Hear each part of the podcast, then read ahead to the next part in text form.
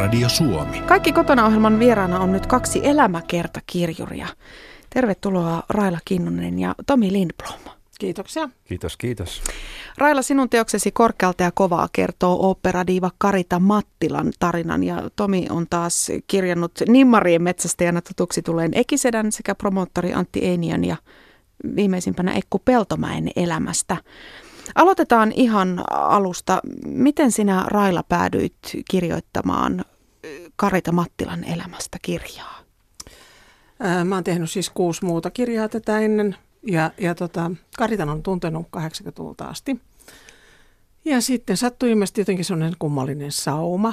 Mä olin jäämässä pois työelämästä, että mä tiesin, että mulla on aikaa näinkin monimutkaiseen ja, ja tota, vaativaan tehtävään. Muut mä oon tehnyt oman työn ohella. Esko Salmisen ja Kylki Forsselin ja Kirkan ja Paavo Lipposen. Siis toisaalta Eskosta mä oon tehnyt kaksi kirjaa. ei vähemmälle ei päässyt, ei voinut päästä ihana miestä.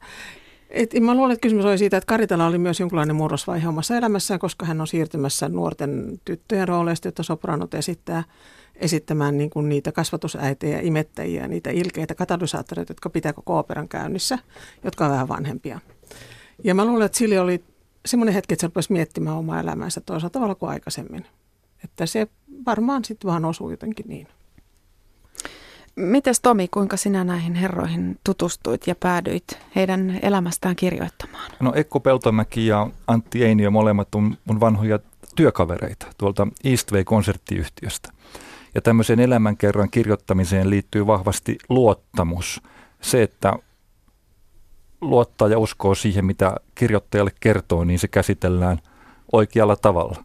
Koska elämäkerrat yleensä, ainakin elävästä, elävistä ihmisistä, on vähän semmoisia – kohdetta kunnioittavia ja arvostavia teoksia. Silloin siinä pitää olla luottamus siitä, että, että homma toimii. Ja koska nämä molemmat jälkimmäiset herrat oli, oli vanhoja tuttuja, niin oli hirveän helppo tämmöinen luottamus sitten saada. Pitääkö olla jonkinlainen suhde tähän ihmiseen, jonka elämäntarinaa kertoo, vai voisiko vaan poimia jonkun kiinnostavan tyypin ja ryhtyä kirjoittamaan? Se on hirveän erilainen prosessi. Mä oon nyt ryhtymässä semmoiseen, vaikka Aha. mä luulin, että mä sanoin kaikille ystäville, että ei koskaan enää sanokaa mulle, että ei, että muista, miten väsynyt oli ja miten ahdistunut olit. Eh, mutta totta kai se hirveästi helpottaa sitä, jos on pitkä yhteinen menneisyys. Jos on tehnyt, niin kuin mä oon tehnyt sisäpulehden toimittajana näistä mm. kaikista ihmisistä juttuja hirveän kauan aikaa ja, ja, ja seurannut uraa ja tiennyt asioista, niin tietyllä tavalla se pohja on olemassa ollut kaikissa näissä aikaisemmissa. Ja, ja Kirka oli oikeasti ystävä myös. Että mä en taas, se luottamus on järjettömän tärkeä. Se on niin edellytys siihen, että voidaan ruveta mitään tekemään, mutta ystävyys ei musta välttämätöntä ollenkaan. Eli että esimerkiksi jonkun karitatyyppisen ihmisen kohdalla, joka on, joka on sellainen vulkaani, se on sellainen taifuuni, se on torpedo, se on, se on ihan mitä tahansa, siis tornadot. Se on siis niin hurja ja niin vahva, että tota, on viisampi pysytellä vähän etämällä, muuten se nielasee. Mm. Eli että sen tapainen, sen tapainen niin kuin, enkä mä muutenkaan tykännyt toimittajana myöskään siitä, että mennään iholle ja kaverataan, vaan ja mä haluan säilyttää sen, että, että mulla on oikeus ottaa etäisyyttä ja katsella asioita niin kuin vähän ulkopuolisemmin. Mutta se luottamus on tärkeä. Se, että molemmat kunnioittaa. Mun kannalta on ollut tärkeintä näissä kaikissa se, että, että mä ensinnäkin tykkään siitä ihmisestä ja sitten kunnioitan ja arvostan sitä, mitä se tekee. Että koska se ei ollut mun elanto, niin mä oon voinut sillä ajatella, että, että vaan ne ihmiset, jotka mä haluan itse tietää enemmän lisää. Niin se voi olla, että jos omasta vaikka parhaasta ystävästä lähtisi kirjoittaa, jos mä nyt päättäisin kirjoittaa Paula Jokimiehen elämäkerran, niin eikä nyt mitään pahaa voisi siitä kirjoittaa. Siinä menisi muuten ystävyyskin. niin menisi muuten. Silloin tuli ristiriita, että sun mielestä joku asia olisi kovin herkullinen, mikä pitäisi ehdottomasti laittaa. Sitten tulisi ristiriita siitä, että et laita, et laita, laitan, laitan ja mutta kun te molemmat olette toimittajia, niin eikö semmoiseen väistämättä törmää, että tämä olisi niin hyvä ja herkullinen yksityiskohta – niin miten sitten malttaa olla laittamatta sitä sinne, jos no, toteaa, että tämä ei ole... No se on se pelisääntö tietyllä tavalla, koska silloin sä et enää tee sen henkilön niin kutsuttua auktorisoitua elämäkertaa, joka, jonka se henkilö on valmis hyväksymään. Ja se on se pelisääntö, se on se luottamus. Sitten mennään tekemään koska onhan paljon elämäkertoja, joita tehdään ilman henkilön lupaa. Ja ne on juuri tällaisia, missä nostetaan mitä ihmeellisimpiä asioita. Niistä vaan puuttuu sen henkilön ääni silloin. Joo, mun mielestä näistä tavallaan kaikista mielenkiintoista on myös se, nähdä se, mitä se ihminen itse hahmottaa oma elämänsä, mitä se sieltä nostaa. Että, ja, mutta mä oon kyllä siis käyttänyt siis aikakauslehtitoimittajana samalla tavalla, että mä oon koskaan yrittänyt saada semmoista, mitä toinen ei halua antaa. Että onhan se yhteistyötä aina. Mm. Ja meillähän on hirveän vähän tehty näitä auk- auktorisoimattomia. Eli meillä on suunnilleen Sauli Niinistöstä ja Veskuloidesta tehty semmoiset. Että Suomi, pieni kielialue on säädellyt hirveän viattomana ja kivana siitä. Mutta meillähän tehdään hirveän paljon kuolleista ihmisistä. Niin kuin säkin olet tehnyt, Ekisetä oli jo kuollut, onko sä teit sen. Ja sitten siinä tulee tavallaan ehkä sitten enemmän se historian taju, se asettaminen siihen, siihen perspektiiviin siihen maailmaan, joka silloin oli. Ja hän on yleensä ollut suurmiehiä ja sen tyyppisiä, joista on tehty niin kuin postuumisti, johon niin Panu Rajala on erikoistunut. Ja sitten tietenkin on esimerkiksi Antti Heikkinen, joka teki aivan ihanan kirjan Juisesta, mutta se teki se myös fanipohjalta. Mm. Eli että siinä on kauan monta sävyä ja sitten on tietysti ihanaa varsinaiset fanikirjat, nämä päivittämiset, että kerrotaan mitä jollekin 15-vuotiaalle kuuluu nyt ja 18-vuotiaana, mitä sille nyt kuuluu. Että nämä tavallaan nämä meidän tekemät kirjat putoaa siihen väliin. Kuka se muuten loppujen lopuksi sitten päättää, että mitä siinä kirjassa kerrotaan ja mitä ei? Onko se se kohde? Jos puhutaan siitä sellaisesta elämäkerrasta, mihin tältä elämäkerran kohteelta on lupa ja hän on siinä prosessissa mukana. Kohde toki, mutta sitten taas taitava toimittaja, kirjoittaja osaa vähän ohjata sitä kohdetta, että oishan se nyt ihan ok, jos tämä nyt julkistettaisiin vihdoinkin, että eihän tässä ole mitään salattavaa eikä häpeämistä ja nyt kun tämä kerrottaisiin, sitten kaikki juorut häipyisi. Että sehän on, se on tietyllä tavalla niin kuin johdattelua, mutta sitten on joitakin kohtia, mitkä vaan tästä ei kerrota, niin sit se on selkeää. Mm. Mutta aika paljon mennään silleen, että – eikö nyt jos kuitenkin tai Eli jos psykologista sittenkin. silmää tarvitaan kirjoitustaidon lisäksi. Joo, onhan se keskustelupohjainen juttu. Ja, ja sitten voi, niin kuin, että vaikka toinen on alun perin sanonut, että tämä on semmoinen, josta mä en haluaisi. Mutta sitten kun se prosessi on keskeinen, se on jatkunut kauan ja sitten kun on jauhettu muita asioita, niin sitten yhtäkkiä se tulee myös semmoinen olo, että okei, miksei yhtä hyvin voisi käsitellä sitäkin, koska se saattaa olla myös muillekin ihmisille tärkeä asia. Että, mutta että mun mielestä silloin, kun ruvetaan tekemään yhdessä, niin se tarkoittaa myös sitä, että sillä toisella ihmisellä on viimeinen veto. Että se saa sanoa, että tätä ei laiteta, vaikka ei ole sovittu ennakkoonkaan. Ja sitten on myöskin niin, että jos sitä kirjasta on tulossa liian tylsä tai liian löysä tai mitään sanomaton, niin kyllä mä ainakin kohteelle sanon, että nyt, nyt on vaan se, tästä ei tuun, tästä ei nyt saa mitään. Nyt on pakko alkaa niin kuin vähän laatikoita avaamaan. Ja, ja silloin yleensä se ihminen myös itsekin ymmärtää, että, että, että on, avataan sitten muutama laatikko sieltä, jos ei nyt ihan kaikkia. No mistä te sitten lähditte liikkeelle? Miten sä esimerkiksi Tomi käyt elämä kerran kimppuun? Miten työskentelet? Siihen liittyy aika paljon tämmöinen niin kuin faktatietouden kunnioittaminen. Eli niin, että ei voi kirjoittaa jotain, mikä vaan luulee olevan jotenkin, koska siellä on kuitenkin tuhat viisaampaa lukijaa, jotka heti, heti, se on vähän niin kuin, että jos lehtijutussa on nimi väärin, mm. niin sä et usko koko lehtijuttuun. Et siinä täytyy olla tietyt, tietyt faktat täytyy olla oikein, tietty, tietty tietyt elämän asiat täytyy olla oikein. Et se on melkein lähtee siitä, että tietysti ensin on perushaastattelu ja muuta. Ja sitten kun sitä perushaastattelua on tarpeeksi, niin sitten lähtee vielä oikoa faktoja ja laittaa, laittaa juuri tätä, niin kuin Raila sanoi, että tämmöistä vähän niin kuin yhteiskunnallista kehitystä siihen, siihen samaan raamiin, koska eihän kukaan ihminen yksin elä vaan sitten on, hänellä on työtovereita, hänellä on jotain muuta, mitä on tapahtunut maailmassa sillä samalla alalla, niin yhtäkkiä ne sitoutuu siihen tämän kohdehenkilön elämään. Että kyllä se niin kuin lähtökohta on hyvä perushaastattelu ja sen jälkeen sitten vähän laajentaa sitä eteenpäin. Raila Kinnunen, millä tavalla sinä toisen ihmisen elämään sisälle menet? Mä oon kauhean ponteva taustatutkija ja hirveän, mä haluan lukea kaiken. Mä haluan tietää kaiken, mitä mä ikinä vaan siitä ihmisestä voi löytää. Myös niin kuin varmistakseni oman selustani, että mä, että mä oon niin kuin kartalla jollain lailla. Ja sitten sen jälkeen tulee vasta tämä keskustelu, mutta näiden kaikkien kohdalla mulla on ollut siis ehkä, koska mä mä nauhoitan kaikki haastattelut ja, ja kun, na, kun purkaa pitkää kahden kolme tunnin haastattelun, niin siitä saattaa tulla 100 000 merkkiä. Ja mulla on ne kaikki, mä otin ne kaikki lähtiessäni mukaan. Eli mulla on ollut ihan mieletön määrä, että esimerkiksi Karitan kohdalla mulla saattaa olla tuhat liuskaa printattuna ennen kuin mä olin edes tavattu kertaakaan, siis tämän asian ympärillä. Ja sitten taas kun joku sellainen ihminen kuin Kylkiforsi, joka on niin kuin eri sukupolvea kuin mä, jolla on, joka on kulttuurihistoriallisesti merkittävä ihminen, jolla on siis ihan mieletön tarina, kun se on tullut vuonna 1948 kansallisteatteri ja siellä on ollut koko se kultainen sukupolvi. Ja sen isä oli huomattavasti vanhempi, joka oli siis Venäjän armeijan upseeri. Niin, niin silloin mulla oli semmoinen olo, että nyt mä en tiedä tarpeeksi, mutta siis kylläkin oli siitä ihana, että silloin oli 18 jättiläismäistä mappia, tuommoisia 10 senttiä paksuja mappeja, johon oli siis kerätty leikkeet vuodesta 1945 lähtien ehkä kaikki. Eli mulla oli turvallinen olo. Mä lähdin niiden kanssa kotiin ja mä luin niitä ja sitten mä tulin liuskojen kanssa kysymään ja sitten mentiin läpi kronologisesti siltä pohjalta. Ja se, jos siinä oli kritiikkejä, käsiohjelmia, siinä oli ihan kaikki. Eli semmoisen ihmisen mä en olisi ikinä uskaltanut puuttua ilman, että mulla olisi ollut semmoinen kun en mä voi itse tietää. Mm. Mutta nämä muuthan esimerkiksi Kirkan kanssa mä oon kulkenut siitä, niin kuin koko ikäni niin kauan, kunnes hän poistui. Että oli jotenkin paljon varmempi olo. Mutta että niin paljon vaan tietoa kuin ikinä voi löytää. Täytyy sanoa juuri samoin, niin kuin puhut Kyllikki Forsellista, että hänellä oli nuo kaikki leikekirjat, niin tässä viimeisemmässä, eli Ekku Peltomäki-kirjassa, niin nimenomaan Aira Samuliinilla oli leikekirjat. Ekku, ei hän mies nyt, joka suunnittelee valoja ja ääniä, ei hän, ei hän jaks, niin kuin ei, se on ihan toissijasta hänelle joku juorulehtien kerääminen tai jos onkin jossain läjässä jossain, mutta Airalla täsmällisesti vuosi vuodelta suuri arkku täynnä, varmasti jostain 60-luvulta, niin se oli sellainen aarrearkku, mä oikein, täällä tätä tietoa on, vanhoja haastatteluja, miltä susta tuntui silloin ja miltä susta tuntui silloin, ja kun Aira, Ek, Aira Ekku kulki koko ajan käsi kädessä, niin se oli, nämä on niin kuin kullanarvoisia tällaiset no. asiat. Salmasi Eskolakin oli pari arkkua, jossa oli siis kipattu kaikki sinne, siis semmoisia vanhoja morsiusarkkeja arkkuja, joissa mä sitten dyykkasin pölystä yltäpäältä astmakohtauksien vallassa. Että se ei ollut koskaan niin kuin tehnyt niille mitään. Ja sitten se oli sillekin mielenkiintoista, mitä sieltä löytyi. Mutta se oli sen täymätön panna ne jonnekin.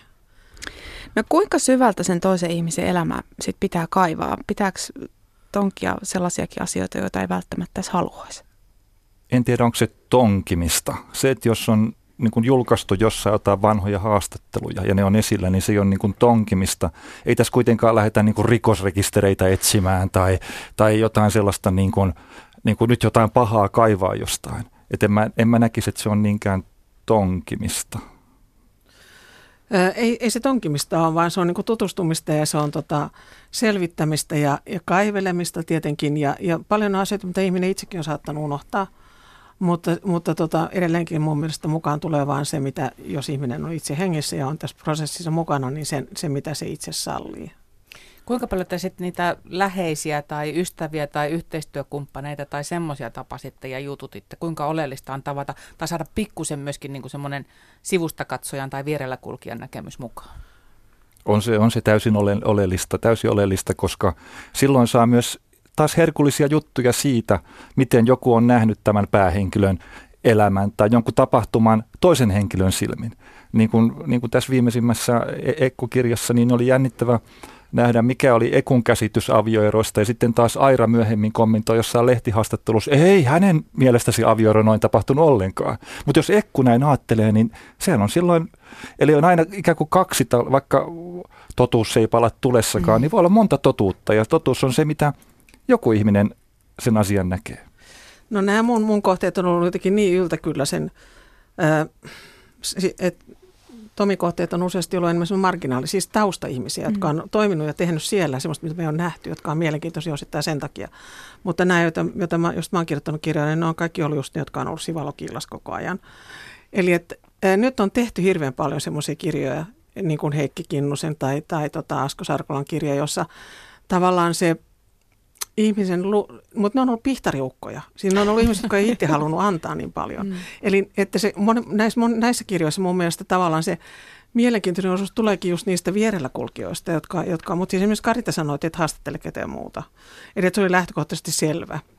Ja sitten myös kronologia oli mahdoton niin, että se oli hirveän monimutkainen palapeli mun kannalta, mutta tota, mutta kyllä varmaan on silloin, jos ihminen, jos näkee selvästi, että ihminen itse kiertelee aiheita eikä halua antaa, ja just esimerkiksi Heikki Kinnusen kohdalla, jolla kaikki kolme lasta on näyttelijöitä ja vaimot on ollut näyttelijöitä ja muuta, niin ne on myös semmoista, että siinä on niin kuin keittiössä tirkistelyä, vaan on ihmiset, jotka on samalla tavalla, ne tajuaa itse, mikä se on se, mitä ne on tekemässä ja antamassa. Että se ei ole siis niin kuin semmoista selän takaisin hommaa ollenkaan. Yle, Radio Suomi. Me jatkamme tarinoiden kiehtovassa maailmassa ja puhumme nimenomaan ihmisten elämän tarinoista. Meillä on vieraana kaksi elämänkertakirjuria, Raila Kinnunen ja Tomi Lindblom. Jos mennään sitten siihen kirjoitusprosessiin, te olette molemmat kirjoittanut useampia elämäkertakirjoja, niin minkälainen se kirjoitusprosessi on? Mahtuuko elämään mitään muuta vai viekö se toisen tarina niin mennessään, että kaikki keskittyy vain ja ainoastaan siihen?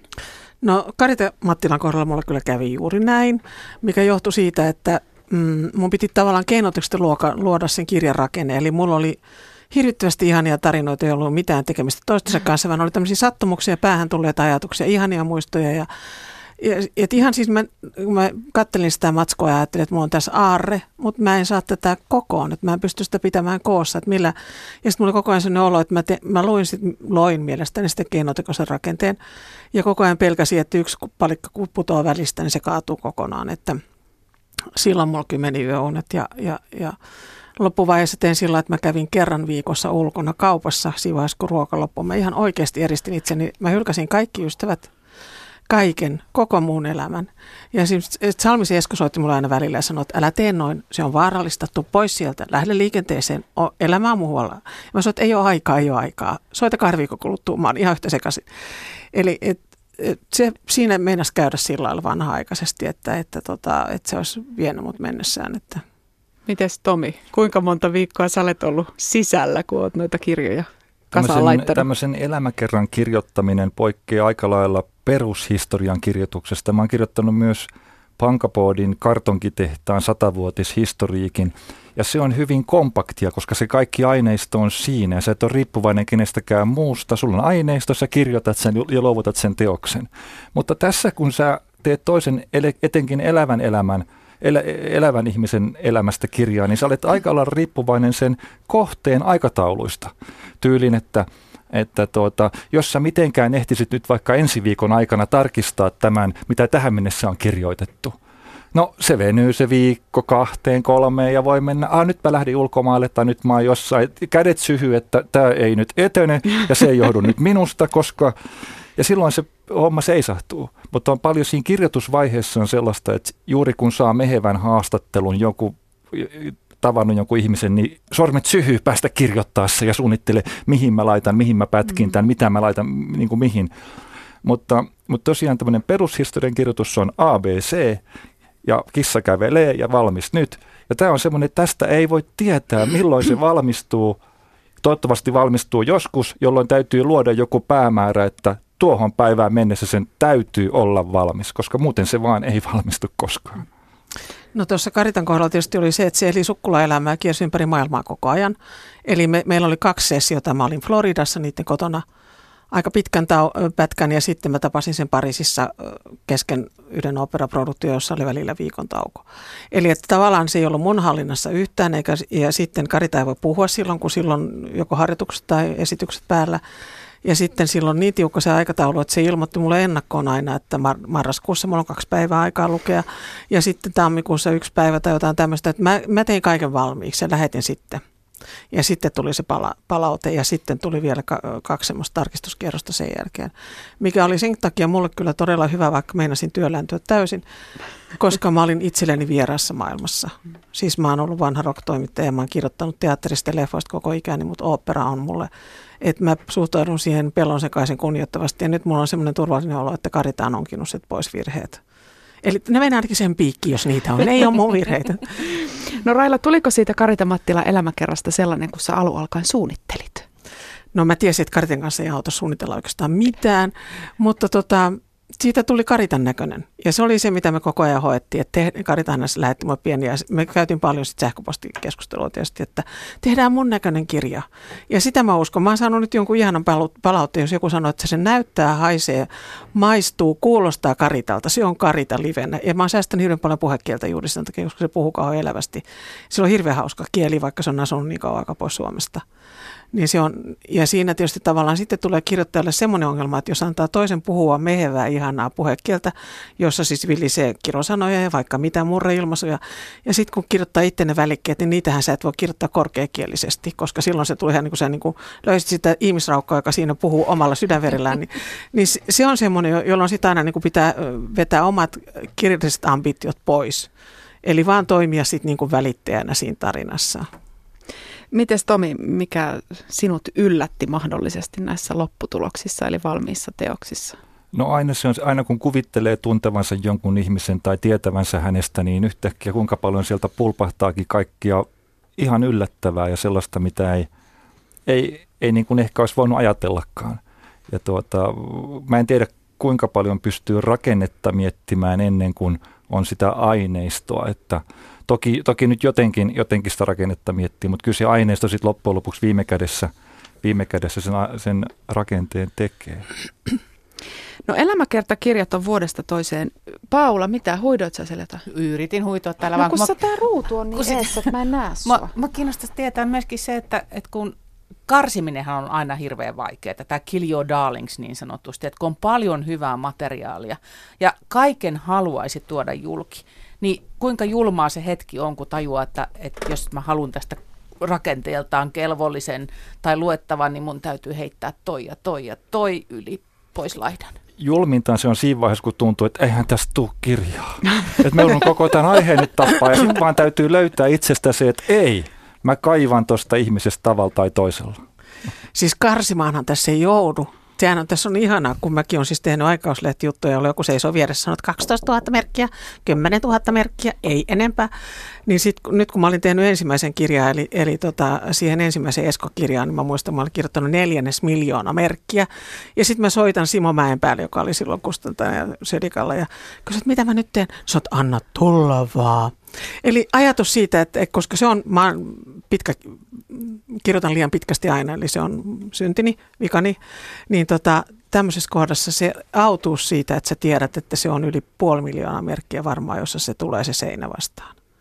Karsiminen tapahtuu sitten muilla periaatteilla kuin sillä, että, että, että ei ole tilaa. Tai että, että, että kyllä sen pystyy sitten ujuttaan ne itselleen tärkeät asiat jonnekin, jos on tarpeeksi aikaa miettiä. Niin, elämäkertakirjat on vuodesta toiseen kärkisijoilla myydympiен kirjojen listalla. Mikäs on elämäkertakirjureiden näkemys? Miksi ne on niin kamalan suosittuja? Ihmiset kiinnostaa, meitä kiinnostaa toisemme. Mitäs Raila sanoo? No silloin kun mä oon näitä tehnyt, niin mä oon aina ajatellut niin, kuin niin päin, että, että se ihminen ottaa mua kädestä kiinni ja se vie mut johonkin mielenkiintoiseen maailmaan. Se aukaisee oven ja se näyttää siellä niin paljon kuin se haluaa. Ja mun mukana pääsee kaikki muut, jotka haluaa sinne tulla. Ja et, et just se se ihmisen työ ja kaikki se, mikä, mikä, mitä se niin kuvittelee tietävässä siitä jotain, niin kaikki se, mitä sitten tulee, kun sinne pääsee pitkälle, niin esimerkiksi tässä Karita-kirjassa mä en ole tiennyt siis yhtään mitään sen, sen alan. Siis siitä, kuinka hirveitä kapellimestarit voi olla ja miten ne pompottaa ja miten ne on pahoja ja osa kapellimestareista ei olisi ikinä edes tehdä operalaisten kanssa töitä, mutta kun saa merittäjä siitä, kun johtaa Metropolitanista jossain muualla, jotka halusivat johtaa vaan orkestereita. Siis se, niin kuin se, sekin puoli, plus sitten se hurmos, siis se onni, mikä niillä on. Mä muutamissa, esimerkiksi Kovat Gardenissa, mä olin katsomassa harjoituksia, Laboemin harjoituksia. Ja, ja se vaihe, kun mä, mä tajusin, että se on sellainen maailma, joka on siis niin, mutta mä en pääse sinne, mä seison ovella ja mä kattelen, että, että niillä on ihanaa. Ja tulee niin kuin kateus ja onni, ja sitten kun mä näen, kun ne kaikki toisiansa halaa ja onnittelee, että kuinka se yhdessä tekeminen, joka siellä on, sen lisäksi, että jokainen on diiva ja jokainen tietysti puolustaa omaa tonttiansa ja petasta seuraavaa työtänsä, niin niin tota, ne on musta ihan järjettömän mielenkiintoisia ja mä luulen, että se on just sen tapaista asiat, jotka ihmisiä kiinnostaa. Ei se tirkistely eikä se köökkipuoli, vaan se, että näkee, miten joku on saanut jotakin aikaiseksi, koska nämä on kuitenkin ihmisiä, jotka on tehnyt jotain erikoista. Tai oli joku erikoislahja. Mä tuosta Railan kertomuksesta pääsen, pääsen kanssa jotenkin tunteeseen mukaan, että, että pääsee maistamaan pikkusen sitä glamouria, pääsee vähän niin kuin semmoiseen paikkaan, jonne muuten ei olisi asiaa. Mutta sitten kun Tomi sanoi sen, että, että meitä kiinnostaa toisemme, niin nyt on ihan pakko kysyä, että onko se oikeasti niin, että meitä kiinnostaa toisemme, eli siis tavallista ihmistä kiinnostaa tavallinen ihminen, vai pitääkö kohteen aina olla jollain tavalla vähän astetta fiinimpi tai erilaisempi tai siis julkis? En mä tiedä, pitääkö se olla fiinimpi, mutta sen pitää olla semmoinen, joka on jollain lailla pystynyt ratkaisemaan jonkun asian, joka meitä kaikkia vaivaa. Tai sitten todella just tällainen erikoislahjakkuus, joka yleensä tarkoittaa myös suurta rasitetta. Että eihän se ole pelkkä niin kuin onni ja autuus, vaan se on velvollisuus ja se on ahdistus ja se on esimerkiksi jos ajatellaan äänihuulia, jotka on kaksi milliä tuolla kurkussa ja niitä ehdolla sä elät koko elämässä. Niin, niin, mutta sitten ajatellaan niitä, mitkä nyt on myynyt kaikista eriten elämänkerrat viime aikoina, ne on ollut Litmanen ja Selänne. Eli ne on siis semmoisia, jotka on mennyt 60 000 tai jotain, ne on mm. mennyt siis semmoiseen kohderyhmään, jotka yleensä lue. Eli äidit, mummit ja kummitädit on ostanut niitä niille pikkupojille tai siis nuorukaisille. Ja, ja sehän on, se on melkein sama kuin joku, joku Harry Potter, että, että yhtäkkiä tulee joku, joka vie ihmisen semmoiseen, se ei ole koskaan ehkä ajatellut, mutta nehän on sankareita. Ja sitten ne on kuitenkin moraalisia ihmiset, ne kertoo myös siis semmoisia asioita, jotka, jotka auttaa norma- niin kuin tavallisen ihmisen elämässä. Että eihän ne ole niin kuin mitään semmoisia irtonaisia kuplia jossain. Ja tosiaan niin kuin ihmisten tarinathan voi joka kahteen, kahteen osaan, tai ihmiset ylipäätään on, on tosiaan megajulkikset ja jotain kiinnostaa joulu, joululehden pikkupätkät siitä, että nyt se kävi kaupassa ostamassa maitoa, joka ei taas niin kuin nyt tavallisesta ihmisestä nyt ole kovin kiinnostava. Me käydään joka päivä ostaa maitoa, mutta sitten tavallinen ihminen voi taas tulla kiinnostavaksi oman tarinansa kautta. Hän on kokenut jotain, johon mä pystyn samaistumaan tai, tai jotain tapahtunut mun, mun lähi, lähipiirille. Et siinä mielessä niin kun on sitten tavallinen ihminen tai julkis, niin loppujen lopuksi se tarina ja kokemus ja eletty elämä on se, joka tärkeintä siinä on. Tomi esimerkiksi äh, promoottori Antti Einiön elämäkerralta, niin siinä kirja esipuheessa todetaan, että mehukkaita paljastuksia olisi ollut vaikka kuinka paljon, mutta siinä perusteltiin, että miksi kaikkea ei kerrota. Miksi Ky- niitä kaikkia ei kerrottu? Kyllä, ja sen takia se kirja itse asiassa kustantajat sen viime metreillä hylkäskin, koska siitä ei tullutkaan paljastuskirjaa. Ja mun mielestä Antti, joka on nyt siis 80 ja yksi tai kaksi vuotias, tekee edelleen aktiivisesti töitä maailman tähtien kanssa, niin hän sanoi sen fiksusti, että kyllä hän tietää, kuka kenenkin kanssa on ollut minäkin vuonna ja missäkin paikassa ja kuka on missäkin kännissä örveltänyt tai mitä tahansa, mutta miksi hän alkaisi nyt vanhalla iällä niitä kertomaan ja saamaan – viholaisia niistä hänen ystävistään. Mikä Jumala hän on, joka yhtäkkiä heittelee salamia jonnekin ja tuhoaa toisten ehkä elämiä. Ei hän halua olla sellainen. Hän, ei, ei, ei se ole hän. Jos, jos se sitten kustantajan miellytä, niin se on enempi kustantajien ongelma kuin hänen. Et tuli hyvä kirja ja, ja se on siellä neti, netissä kaikkien luettavana. Niin, se on siis vapaasti kaikkien luettavana Ja se on hienoa, se on nykyaikana mahdollista. Ennen, ennen, ennen kuin ei ollut internettejä tai muita, niin ne olisi jäänyt pöytälaatikkoon hyvät kirjat. Elämäkertakirjorit Raila Kinnunen ja Tomi Lindblom. Kertokaa, että kenen elämäntarina on tehnyt teihin suurimman vaikutuksen? Siis kirjoitettu. Kirjana kirjoitettu luettu. tai luettu.